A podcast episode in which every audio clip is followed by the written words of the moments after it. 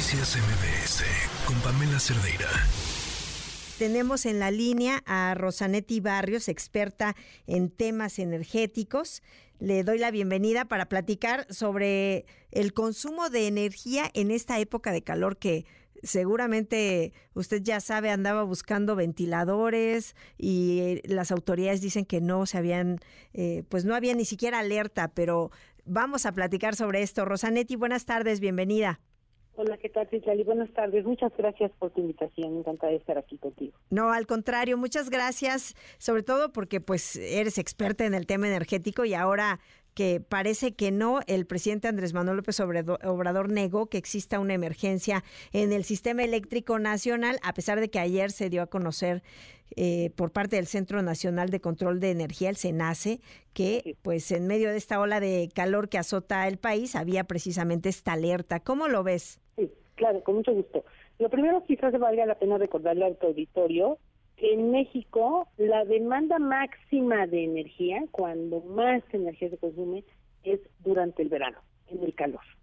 y que esto que estamos viviendo, esta ola de calor, lo voy a poner así, atípica, lo que está provocando es que esa demanda máxima, digamos, se esté adelantando, lo cual no quiere decir que ya no vaya a ocurrir otra vez en julio. Es decir, sabemos hoy que todavía nos faltan unas dos semanas más de calor, pero en julio, que es, digamos, el verano normal, es muy probable que la, el, sistema eléctrico continúe así de estresado como está. Entonces, dado que tenemos una demanda de energía eléctrica, ayer, hoy, hoy no he visto el dato, pero ayer se volvió a romper, digamos, el histórico. Ayer en México se registró la demanda más alta de energía eléctrica de toda la historia del país. Esa demanda de ayer fue 8% más alta que la más alta del año pasado, que el día más alto de todo 2022 que ocurrió en julio. Ayer rompimos ese récord, 8% más.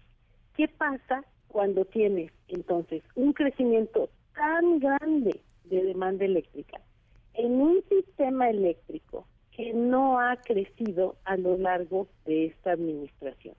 Esta administración es la misma que ya no quiso incorporar más energía renovable a la red. Uno, que decidió mantener prendidas plantas de la CFE que ya debían haber sido de baja porque por la edad que tienen, porque son ineficientes al tener más de 30 años de edad. Esas plantas consumen combustible, consumen diésel, contaminan y cuesta muy caro que operen. Bueno, como no se permitió la entrada de nuevas plantas para poder apagar las viejas, entonces mantenemos las viejas prendidas. Con todo y eso, con todo y el hecho de que se está, em, digamos, sacando generación de electrones por donde se puede, de cualquier manera el margen de reserva operativo, ¿qué es esto? El nivel mínimo, mínimo de cobertura que debes de tener, digamos, para atender la, esta, esta, la demanda, como, como el exceso mínimo que debes tener, ya no lo tenemos, ya nos lo consumimos. Por lo tanto, el SENACE, que es el que opera el sistema eléctrico, son los técnicos digamos, más sofisticados que tiene México en temas eléctricos, nos dicen que estamos en emergencia. De forma tal que yo puedo entender que para el presidente le resulte importante, digamos, dar un discurso, de, tratar de llamar a la calma, tratar de decir que no pasa nada. Pero el técnico, el que opera todo el sistema eléctrico, ya nos dijo, estamos en emergencia. ¿Qué quiere decir? Que no estamos en el límite. El sistema eléctrico mexicano está llegó ya a su límite. ¿Qué pasa entonces? Bueno, lo único que podría salvar la situación sería que de repente cayera la temperatura. Cosa que parece no va a ocurrir. No, no parece. Son 10 de los 32 estados con temperaturas superiores a 45 grados. Exactamente. Entonces esta ola de calor no parece ser que se vaya a resolver. qué posibilidad, qué, qué espacio tiene, qué se necesita. Se necesitan muchísimas cosas, se necesitan muchísimas obras, se necesitan las plantas nuevas que son más eficientes, se necesitan nuevas líneas de transmisión, se necesitan nuevas líneas de distribución.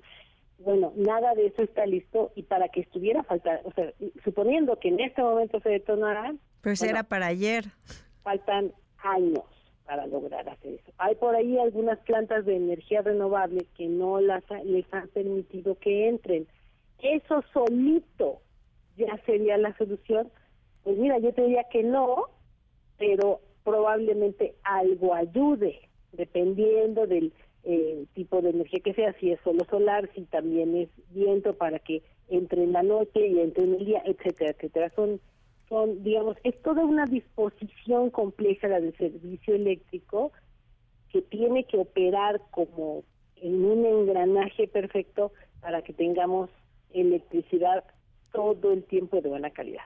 Que sí es una realidad que en este sexenio no se invirtió un peso en el sistema eléctrico, que se detuvo la participación privada, se cancelaron las licitaciones para que entraran nuevas líneas de transmisión y el gobierno no tuvo un peso para invertir en transmisión. Entonces, ¿este gobierno puede solucionar ese tema? No, no puede insisto, lo único que puede hacer es esperar que bajara la temperatura.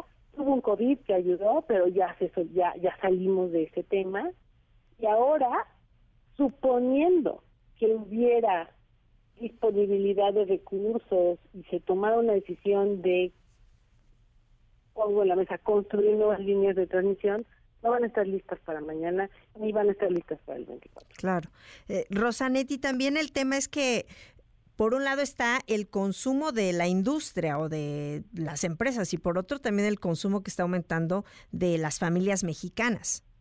Sin duda, la, la, la demanda extra, vamos, en condiciones de calor, el consumo eléctrico cambia en todos lados, no solamente por nuestro, nuestro porque en nuestras casas en la noche, pues todos necesitamos dormir y empezamos a prender por lo menos un ventilador también tiene que ver con que la demanda industrial ha venido aumentando y la eficiencia, digamos, de los equipos cambia cuando hace calor, por lo tanto, se consume más electricidad.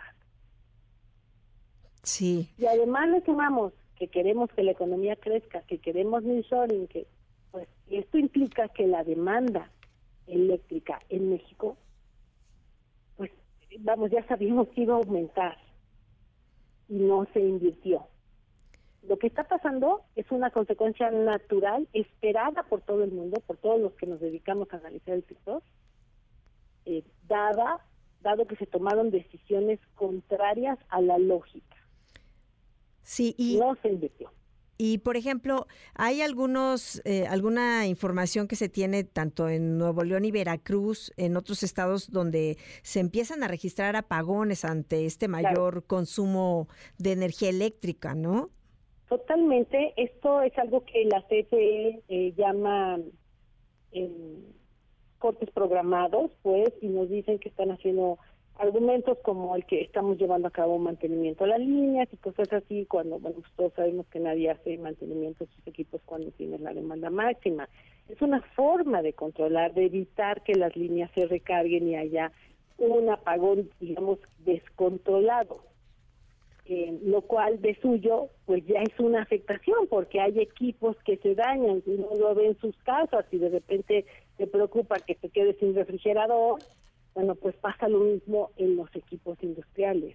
Es, eh, digamos, es costoso para la economía nacional que se tengan que estar haciendo cortes programados. Uno, dos, ¿cómo podemos como país planear el crecimiento y decir yo quiero con el nearshoring quiero ampliar mi planta de fabricación de autopartes si no tengo energía segura que pueda yo comprar para poder instalar esa ampliación. Entonces creo que estamos viviendo las consecuencias de haber detenido por completo la inversión en el sector eléctrico mexicano. No puso dinero el gobierno y no permitió que, la iniciativa privada invirtiera. Además, Rosanetti, como nos decías ya para terminar, que sucede ahorita en esta ola de calor, pero justo cuando se espere para este verano también pasará, ¿no?